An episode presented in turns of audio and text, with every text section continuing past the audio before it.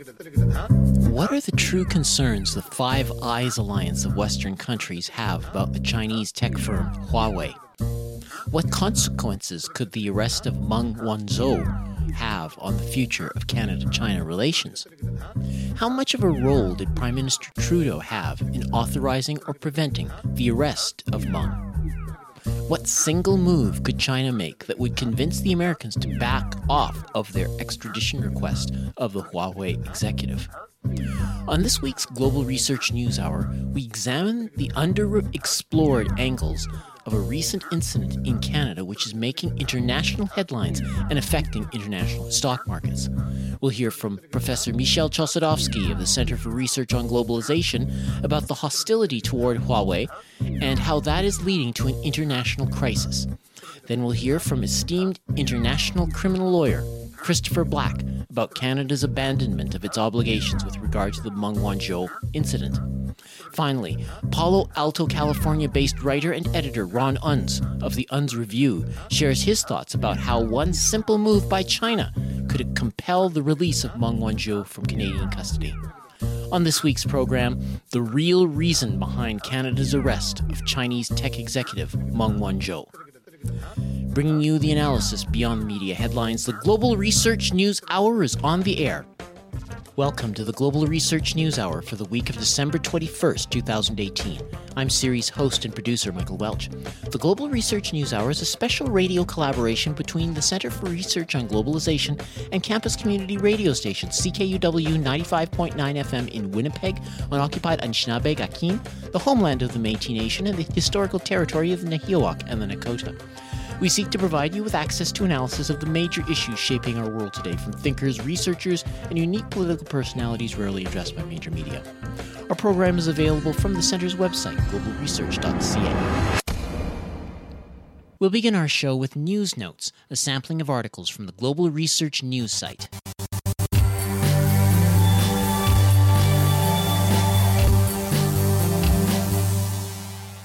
Canada is not part of the JCPOA, but as a signatory to the United Nations, it is thereby agreeing to UN rules of law.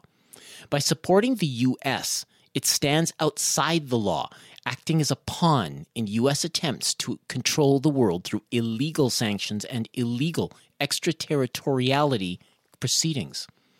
Not political. Really? The other argument about it not being political is simply an outright lie a cover story in order to give a short answer to the media without admitting anything about Canada's subservience to U.S. extraterritoriality.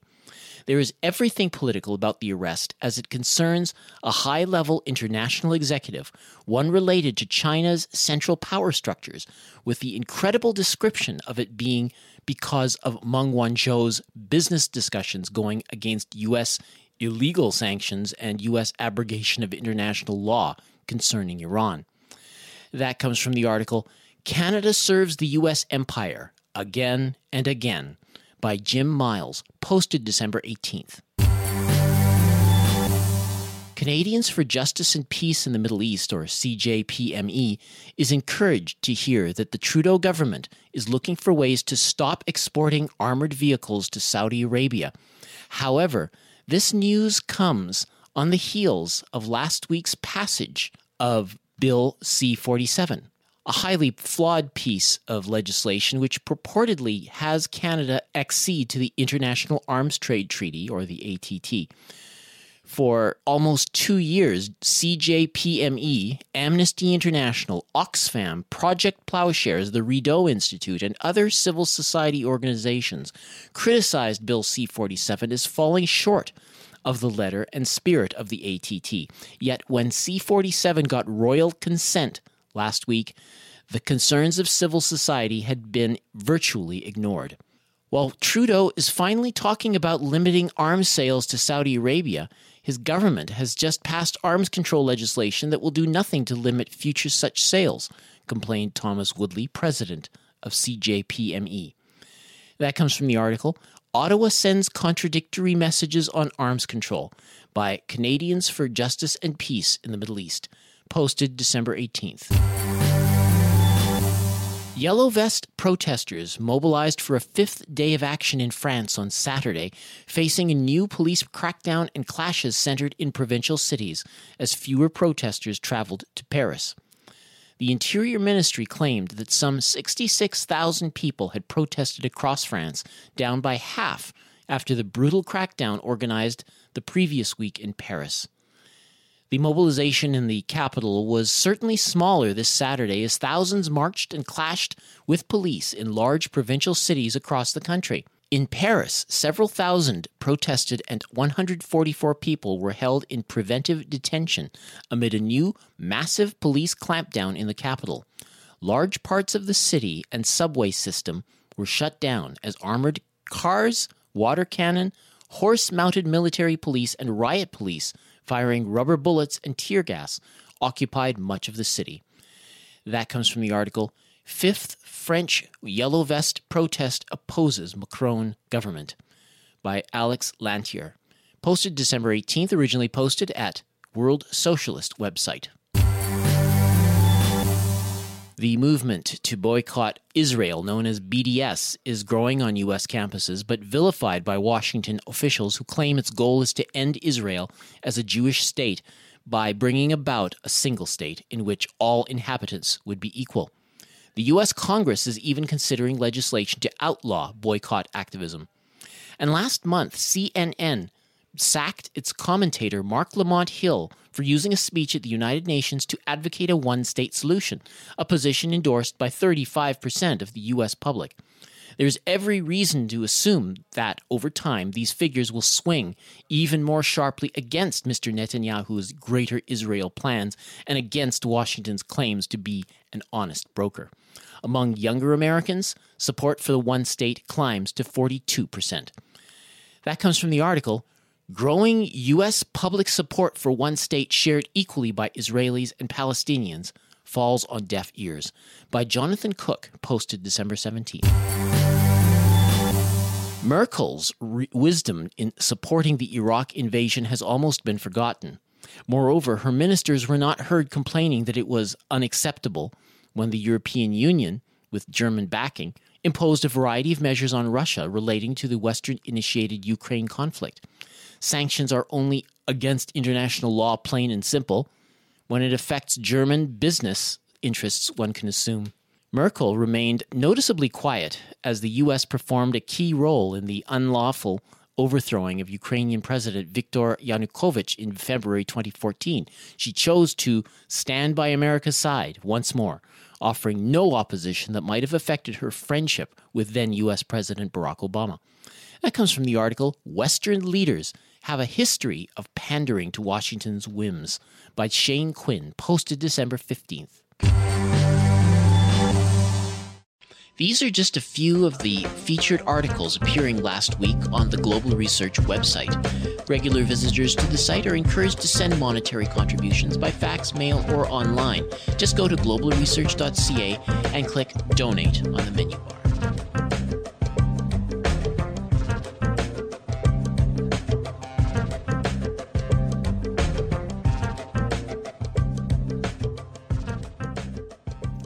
On Saturday, December 1st, Meng Wanzhou, deputy chairwoman of the board and chief financial officer of China's largest private company, telecom giant Huawei, was arrested at Vancouver International Airport.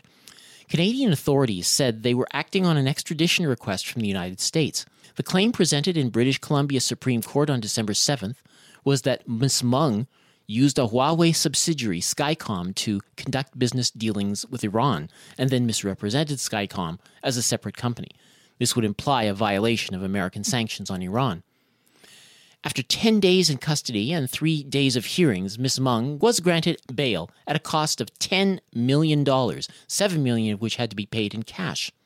Among the conditions, she would have to wear an electronic ankle bracelet 24 hours a day, seven days a week and reside in a house owned by her husband, staying indoors between 11 p.m. and 6 a.m. She would have to surrender her passports and would be subjected to around the clock surveillance, which she would have to pay for. Meng is expected to appear in court on February 6th as part of an extradition process that could take months. Chinese officials are reportedly outraged by the detention of Meng, a very high profile figure in China, as she is the daughter of Ren Zhengfei, a man viewed as a national hero in the world's most populous country. China has threatened revenge and unnecessary troubles for Canada if it did not release the Chinese CFO. China has since arrested three Canadian nationals. Huawei's advanced state of the art technology innovations has been a focus of concern for Western and military intelligence agencies and is regarded by critics as the primary move behind the detention of Meng. The Five Eyes alliance of Anglo American countries, comprised of Canada, the US, the UK, New Zealand, and Australia, are known to exchange intelligence on their own citizens within and among themselves. The Australian press noted an important meeting of the intelligence chiefs of the Five Eyes Alliance, along with Prime Minister Trudeau in an undisclosed location in Nova Scotia, Canada. The report noted the importance of the Anglo American alliance to cripple Huawei, regarding it as a security threat. If the campaign targeting Huawei and not violation of, of Iranian sanctions is the true motive behind the detention of Meng, then what exactly is the concern about the tech company? And what are the consequences for relations between China and the US and Canada? Joining me to discuss the situation is Michel Chossudovsky. He's an award winning author, founder and director of the Center for Research on Globalization, and editor of Global Research. He joined us by phone from his home near Montreal. Now, the Australian press uh, a few days ago mentioned a meeting in July uh, 2018 involving the Prime Minister uh, Trudeau detailing a plan by the Five Eyes countries, namely Australia, the US, Canada, New Zealand, and the UK, to block Chinese tech giant Huawei from supplying equipment for their next generation wireless networks. Uh, officials and the press have framed their concerns as related to national security. They say that the, the, the security officials have warned that uh, the Chinese company could be building spying capabilities into the equipment, essentially, uh, that it supplies and uh, could conduct intelligence on behalf of the Chinese government. Could I get you to comment on the, the legitimacy of those sorts of concerns? Well, those statements, I think, uh, constitute a smokescreen. Um, in fact, uh, 70% of cell phones uh, worldwide are made in China. So we're not only dealing with uh, with Chinese cell phones, we're dealing with Apple uh, iPhones and so on and so forth.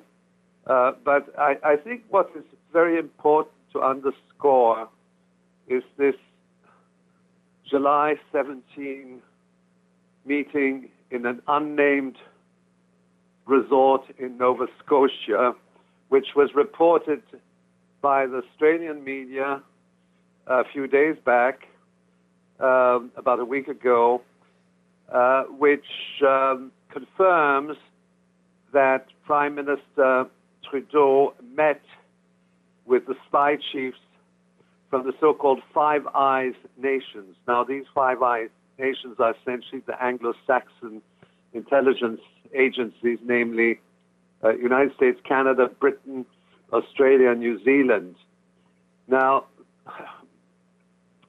I tried to to analyze uh, Canadian press reports, uh, and in fact, there's absolutely nothing in the Canadian media on um, on this meeting, either either then, because it was back in July, or now.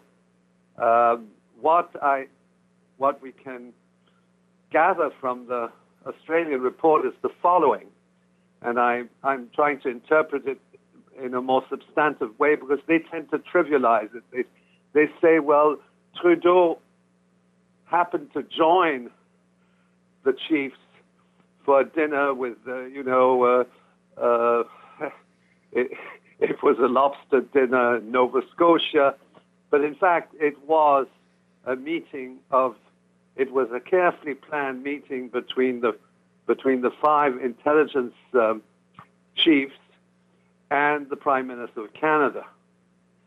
Uh, and there were certain things which were discussed. Now, uh, let me just put it in perspective.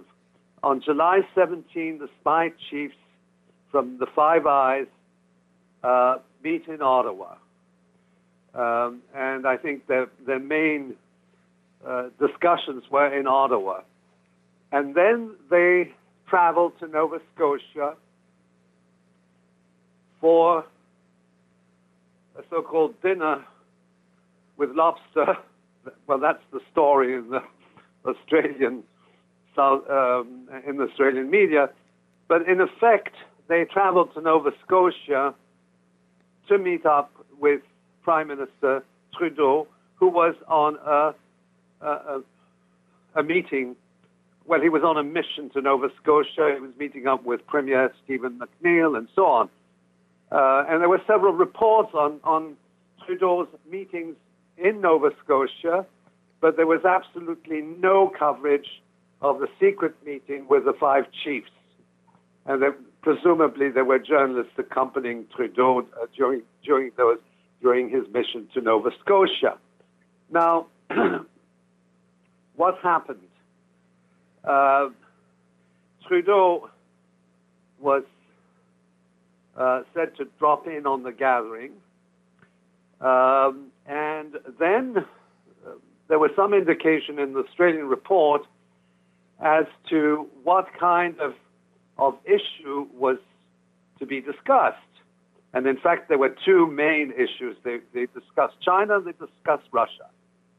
And the concern centered essentially on Huawei uh, and the Chinese telecoms role in supplying equipment for the next generation of wireless technology, which is the 5G.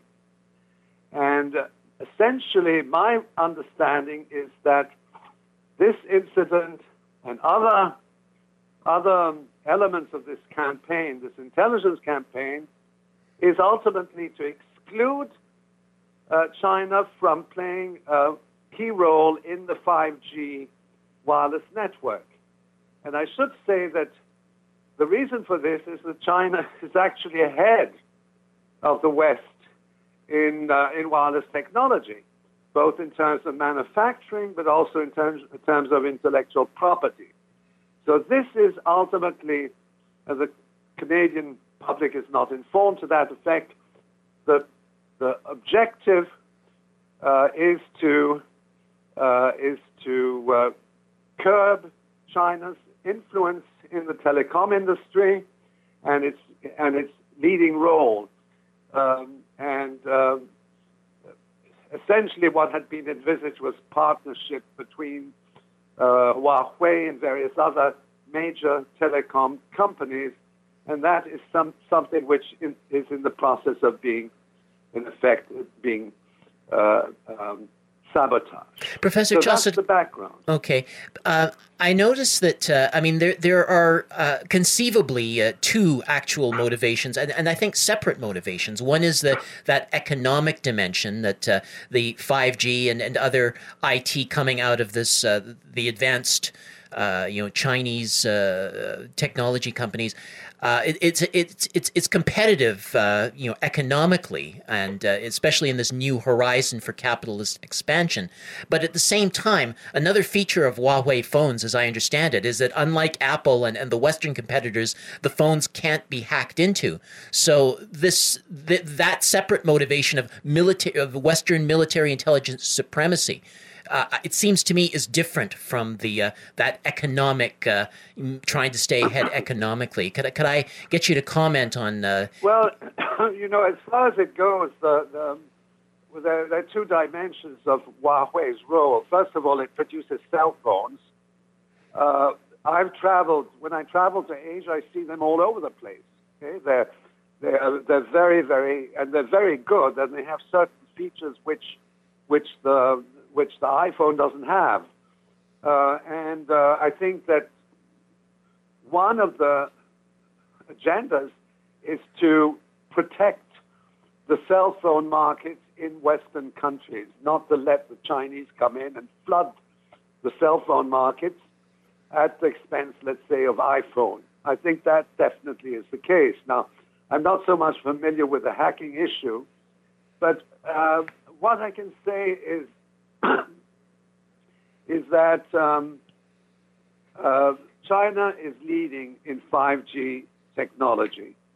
Now, I, I'm, I'm not don't want to make an apology for 5G technology because it's a devastating technology which affects human health and the environment. That's a separate issue. But what, what they're trying to do is to exclude uh, China from playing a key role uh, in that it's going to revolutionize communications. That's absolutely clear. 5G is, is the speed of transmission and so on.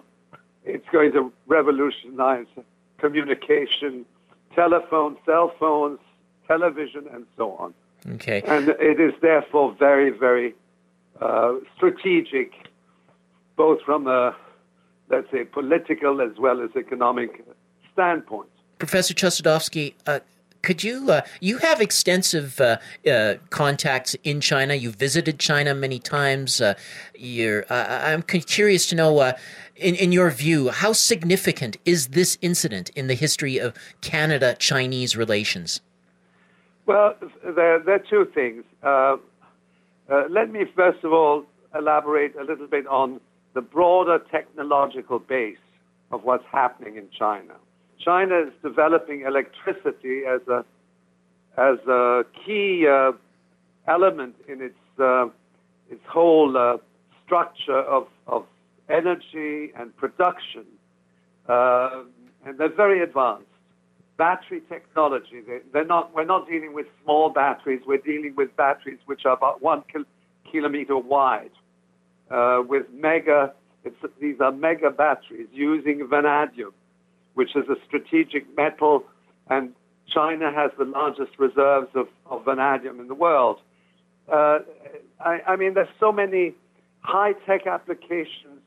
Uh, there's the, the, the, experience of the artificial moon that they're contemplating uh, with satellite technology, which would then replace street lighting at night in major urban areas, um, and so on. So in, a sense, uh, it's not only Huawei, it's a whole uh, framework whereby China has really overshadowed the Western countries in terms of its technological development, its infrastructure, its high speed trains, and so on and so forth.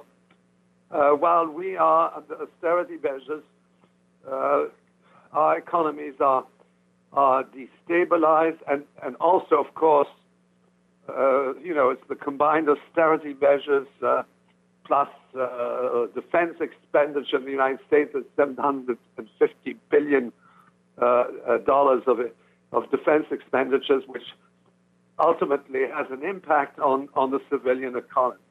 So that that's I think that is the broader logic, and it's interesting that in August of uh, following this secret meeting, uh, there was a report in uh, in Fortune magazine, and it says textually, and I quote: "China is winning the race against the United States to build a faster nationwide wireless network that uses 5G technology, uh, billed as the mobile industry's future."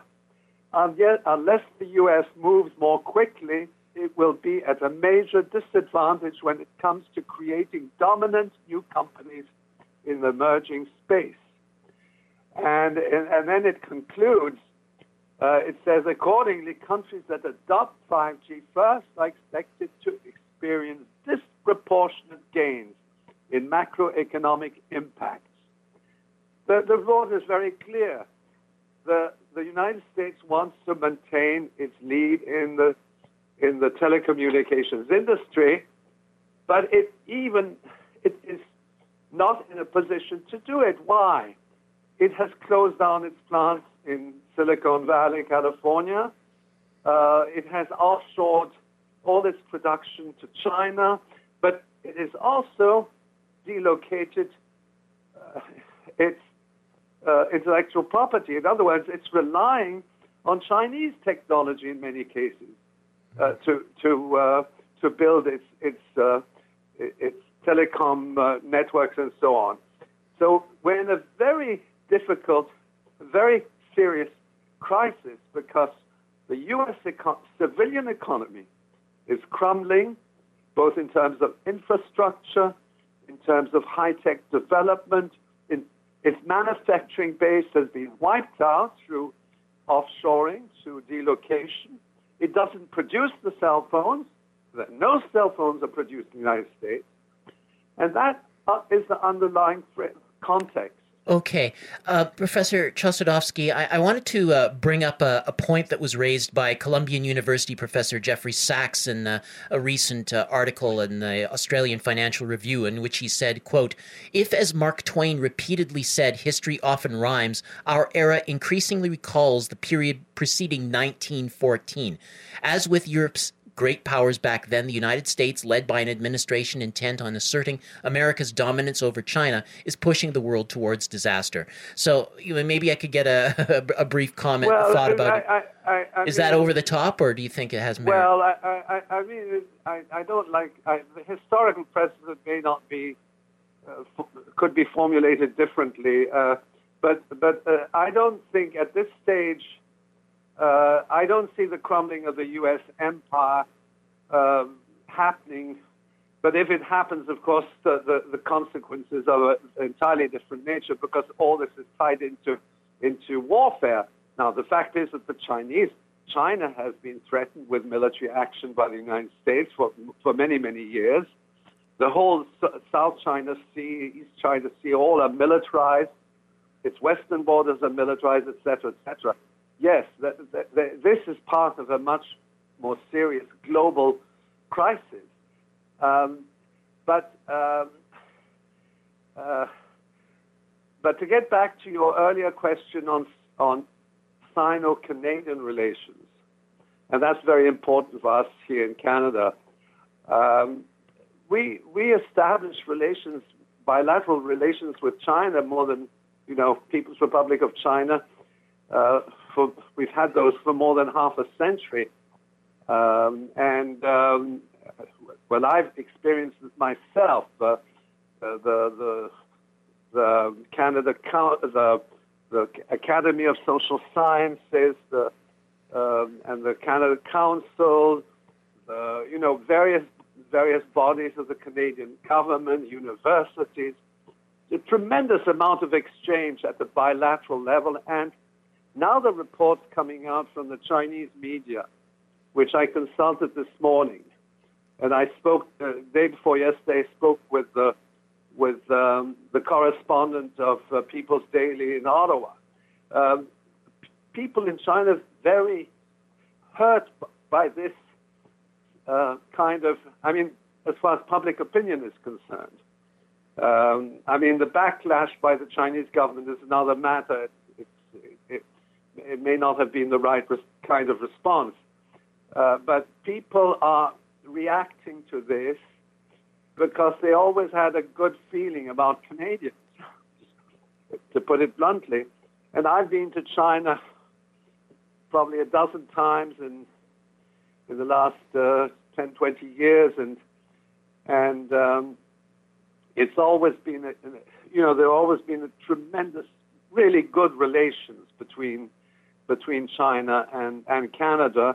And this has been jeopardized uh, by, by uh, an action which was totally unnecessary. If the United States wants to do it, why do they have to use Canada? They, they, they, they're trying to do, give us the dirty work.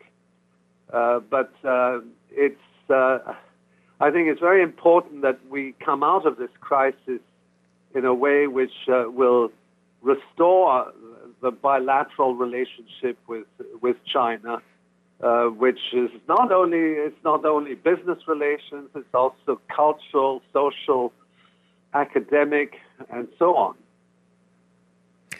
Okay, well, Professor Chossudovsky, this has been a, vel- a developing story. Uh, we thank you very much, as always, for sharing your perspectives with our audience. Thank you so much. Professor Chossudovsky is an award winning author and professor emeritus of economics at the University of Ottawa and founder and editor of Global Research. You can find more on this and other topics by visiting the site globalresearch.ca. You're listening to the Global Research News Hour, broadcasting from CKUW 95.9 FM in Winnipeg and from partnering radio stations across Canada and the United States.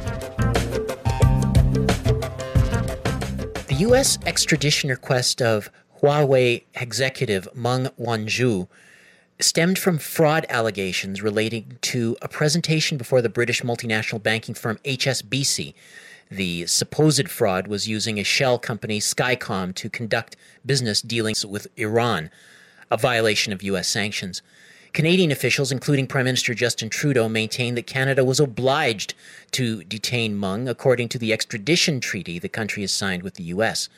Media reporting and punditry have left audiences with the impression that Canada had no choice but to comply with the request and let things play out through the legal system without political interference, and that Canada has somehow innocently been dragged into a dispute between China and the U.S. with unfortunate repercussions for Canada's relations with both those economic giants. To what extent is Canada truly an innocent bystander in this affair?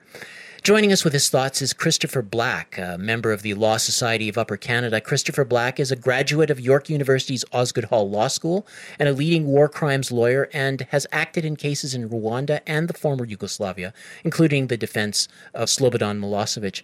He's on the list of counsel at the International Criminal Court. He's also a frequent contributor to Global Research. Uh, Christopher Black, it's a pleasure to have you back on our show. Welcome. Oh, thank you, and it's uh, good to be with you to talk about these issues. Please correct the record for us. Uh, was the Prime Minister not obliged under the extradition treaty to at least detain Meng Wanzhou? No, because the the the laws that they accuse Ms. Meng of violating are not laws at all. They are American edicts, basically, to the world that you can't trade with Iran. And they cast them in disguise of laws American laws, like any national laws, can only apply to the country and the citizens of that country. They can only apply to Americans committing crimes inside America. But they purport to tell the world that we we've made a law and everybody in the world has to obey this law. That's not how law works. It can't work that way. They're not a world government. They don't control the world, although they would like to. So, and those the laws they passed are not legal even in the United States because uh, it's an, a violation of international law for any unilateral sanctions or trade embargoes to be imposed by one nation on another. Only the Security Council has the authority to impose sanctions or economic embargoes on a nation, and then the other nations of the world have to are obliged to follow that, that rule. But unilateral sanctions are not legal. They can't be imposed. They're a violation of the UN Charter of International Law. So those laws are not valid, don't exist there's nothing to that she's violating. Secondly, Canada itself has no sanctions uh, of that type that they're using in this case against Iran. So the tr- extradition treaties, extradition requests can only be followed if the crime alleged is also a crime in Canada. And they're using the word fraud, so there's a fraud in Canada and fraud in the United States. But that's just a guise. The essence of the crime is that she's violating these sanctions. There are no such sanctions by Canada against Iran of that nature. And uh, thirdly, the extradition treaty stipulates that when a country makes a request, the, re- the, requested country, like Canada in this case, has to consider whether it's political, politically motivated, even if the charges are valid. And it's quite clear these charges are politically motivated, since Trump now let the cat out of the bag and said that, you know, uh, I can uh, maybe let her go or keep her depending on how the Chinese uh, bend my way on trade deals. So as part of his trade war, she's a hostage. And they knew that when they got the request. So what they should have done was tell the Americans, we're not going to arrest her or detain her. The laws you're applying are not, we're not obliged to follow them.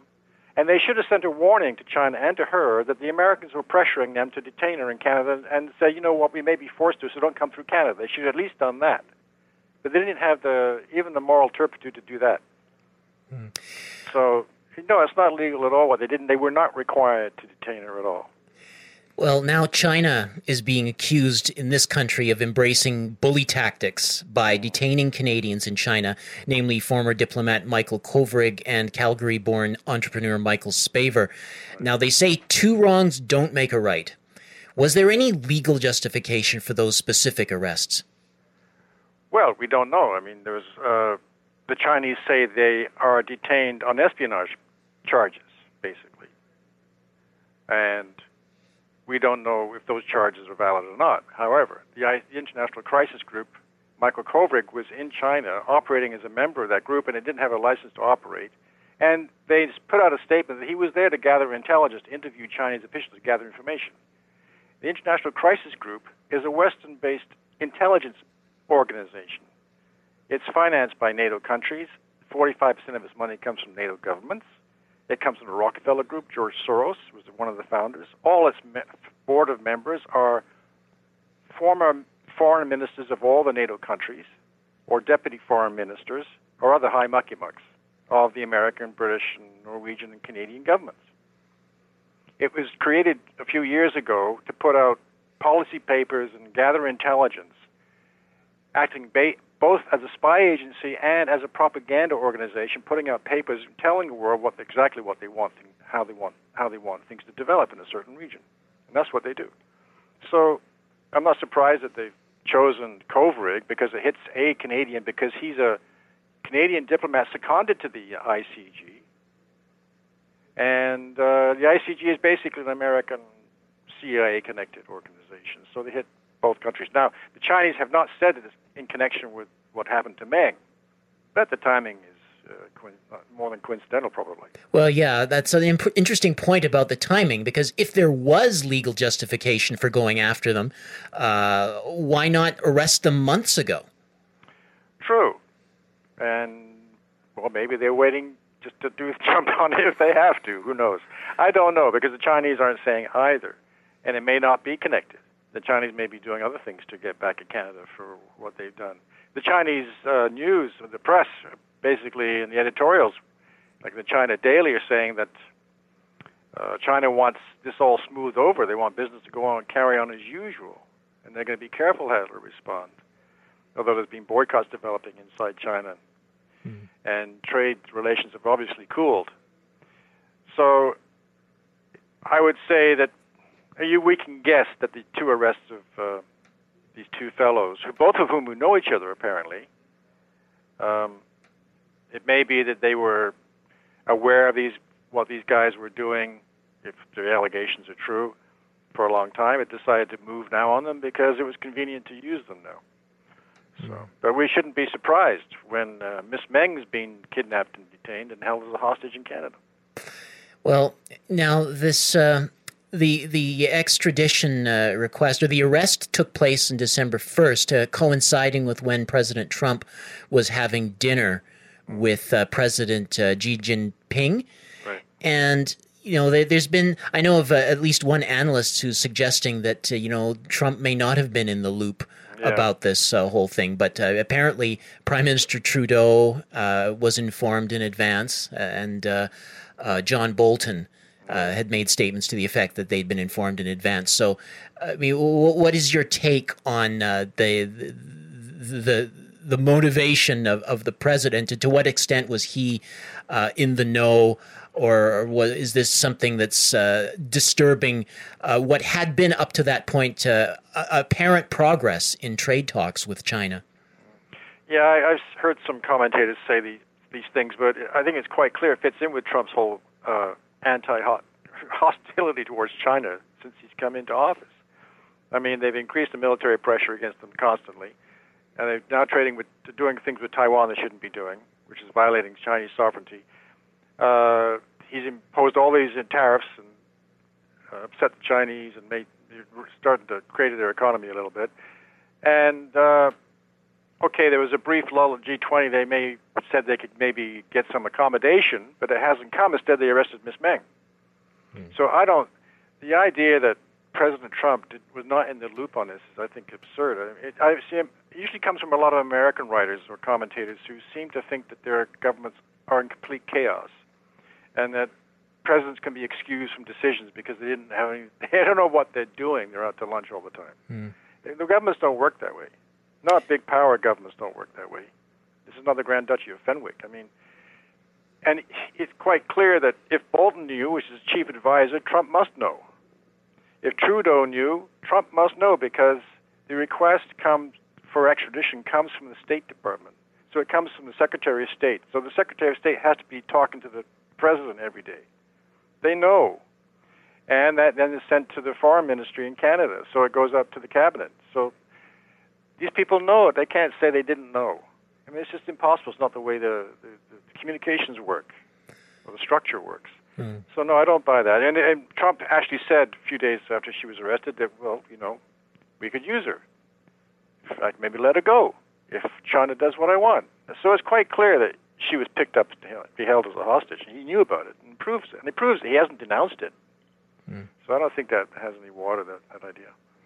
Well, what uh, what is the point of uh, detaining Canadian officials and not American officials if America seems to be the, the main driving force of this uh, whole thing? Well, that's an interesting point. Perhaps the Chinese want to apply pressure at the weakest link, which is Canada. Um, and maybe, I'm sure Canada, China would like uh, Canada to come more its way, so maybe they can apply some pressure. Who knows? I have no idea what the Chinese are up to. Okay. Um, well, in, speculate only. Yeah. Well, in terms of like le- the legal precedents here, or otherwise, what what what precedent is being set by Canada's actions in this case uh, for for others either residing in or visiting Canada? Well, if I was a Chinese businessman, I I would I would hesitate coming to Canada right now because you don't know if your name's on a list.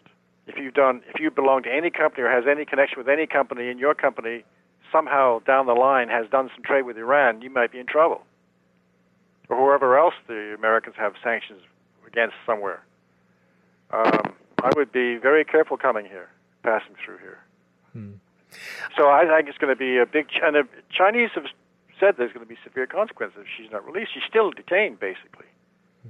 I mean, under harsh conditions, really. I mean, ten million dollars bail. I never see that murder cases and all this tight security. Where's she going to go? Escape in a Chinese submarine? I don't understand this. But um, She's basically detained, and it's insulting. And it's a woman. I mean, they've detained, they've not kidnapped a man, they've done it to a woman. I mean, it's really insulting in China. People are angry. Indeed.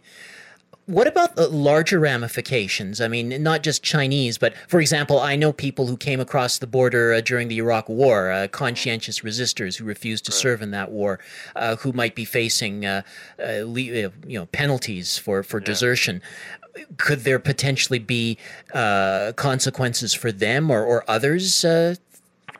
Well, yeah, but it shows that Canada is, is very compliant now with American requests. So, I mean, there's still people up here from, I guess, I guess they all got amnesty for the Vietnam War, but maybe not everybody. But who? Yeah, Canada has not been as welcoming to American deserters or, or people dodging military service as they were in the Vietnam period. Uh, it's harder now, mm. but uh, it sends a message that uh, you wouldn't. If, if you're coming here as a refugee, you can't trust what Canada will do with you. Yeah. And especially since Canada is, is an essential part of the Five Eyes network of NATO, it's it, it it's part of the NATO war machine. And so, if you've come from any conflict involving NATO, Canada is not the best place for you. So as long as Canada is part of NATO and Five Eyes, I mean, forget about sovereignty.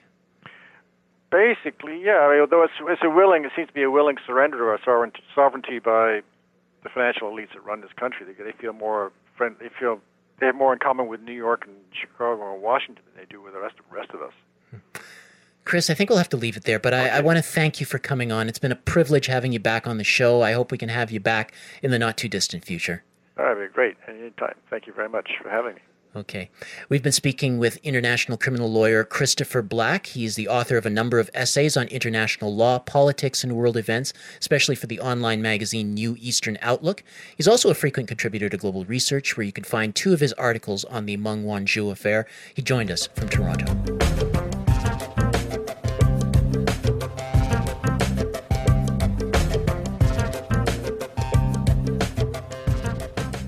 Theoretical physicist by training, Ron Unz serves as founder and chairman of unz.org, unz.org, a content archiving website providing free access to many hundreds of thousands of articles from prominent periodicals of the last 150 years. These articles provide alternative perspectives ignored by mainstream media. Ron recently authored an article Averting World Conflict with China, which outlines an Achilles heel in the campaign against China, which the People's Republic could exploit, that he believes would force the U.S. and its allies to back away. He joins us now from Palo Alto, California. Welcome, Mr. Unz. Great to be here. Maybe you should st- tell us first off uh, about the forces and players, as you see it, that are, are driving the, the current enmity that's growing between China and the U.S. Well, I mean, there are probably a number of different factors, but I think the dominant factor in the current um, conflict over the CFO of Huawei is really America's entirely unreasonable approach to trying to demonize and um, pretty much ban all trade with Iran. And that particular effort seems almost entirely based on the tremendous lobbying power of what might be called the Israel lobby in the United States. Since Israel is a regional rival of Iran, and it would benefit if Iran were crippled or forced to, for example, exit its support for Syria or Hezbollah in Lebanon, uh, there's an effort by Israel's strongest committed partisans in the United States to try to inflict tremendous economic damage on Iran. And one way of doing it is basically to ban all these various companies around the world, companies that really have no deep connection with the United States, to uh, boycott Iran the way America does. I think the United States has always uh, had that uh, somewhat uh, favorable bias towards Israel. I, am wondering if, if, there's anything in particular about the Trump administration that uh, would seem to even uh, further or, or, or, lift that uh, close association with Israel uh, a propane level or two. Well, it seems to have been increasing steadily over the last 20 or 25 years. I mean, obviously, uh, you know, a lot of America's involvement in the Middle East following the 9/11 attacks was certainly due to the uh, tremendously influential neocons in the George W. Bush administration. And then other partisans of Israel ended up being very influential in the Obama administration and now in the Trump administration. So even as America's presidency shifts back and forth between Democrats and Republicans, it seems every cycle you have tremendous support, sometimes increased support for a foreign policy essentially geared towards the interests of a foreign nation, you know, Israel in the Middle East. But I mean, if we're talking about this particular action and the influence that the uh, sort of the Israel lobby has on the Republican side of the aisle, one very, very central figure is one of the wealthiest men in the United States, and that's somebody called Sheldon Adelson. He's a casino multi-billionaire. I think his fortune is something like $40 billion. He's the largest single donor to the Republicans. He was the largest single donor to the Trump campaign. And in fact, I mean, some of the things going on are really absurd. Where uh, I, I think in 2016, or in fact, it might have even been as early as 2015, you had every major Republican presidential candidate going to Las Vegas to kiss Sheldon Adelson's ring and basically pledge their loyalty in whatever areas he would command. And he's made it very clear over and over again that he's in effect a one issue campaign donor. And his one issue is the interests of the state of Israel. And uh, ironically enough, he's also one of the most powerful figures. He's uh, an American, he's Jewish American, but he's one of the most powerful figures in Israel as well, since he owns the largest Israeli newspaper, and he's been one of the most influential figures in Israeli politics as well. So, you know, we're talking about the same single individual having an enormous influence in both the American Republican Party and in the Israeli government. And, you know, a lot of that has been directed very strongly towards hostility towards Iran. In fact, Adelson's quite elderly. I think he's 85, but a few years ago, he actually said that America should detonate a nuclear weapon in Iran, in a part of the Iranian desert, just to basically show the Iranians who was boss, and that they had to do whatever the Israeli lobby and the American government said. So, you know, he's made some very extreme statements over the years. And this effort to enforce a unilateral boycott and sanction, economic sanctions against Iran, not only on the part of America and American corporations, but on the part of all major foreign corporations as well, is certainly something that he's been very actively supportive on over the years. Um, you see, basically, he's sort of like a, a puppeteer, in other words. Exactly. Um, I, I, just wanted to uh, mention another um, character or player in this drama, National Security Advisor John Bolton, who's notorious for his uh, uh, warlike views, uh, very uh, uh, you know agitated for the war in Iraq, a very strong Israel supporter. Um, and, and, and he, it was he who was personally given the green light to uh, to for the arrest of Meng uh, Wanzhou. Um, could could you talk a little bit about like what what his role is in all of this, and uh, you know how you know the, the extent to which he seems to be uh, driving this uh, this policy? Oh, absolutely. I mean, the key thing about it is Bolton has been one of the most extreme and fanatic neocons and Israel supporters probably going back at least 20 years or more. And he actually, he's not Jewish himself, but he's very, very closely tied in with the inner circles of the most extreme elements of the Israel lobby. And as it is, Sheldon Adelson is his patron.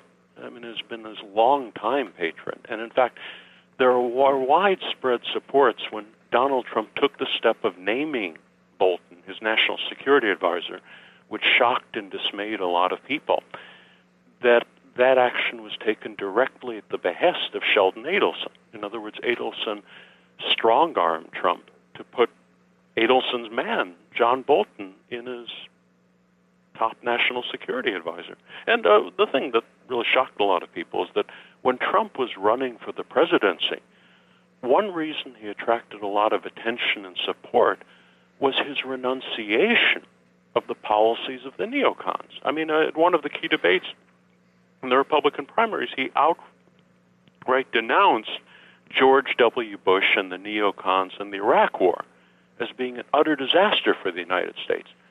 And he seemed to provide strong indications that he would follow a very different path as president.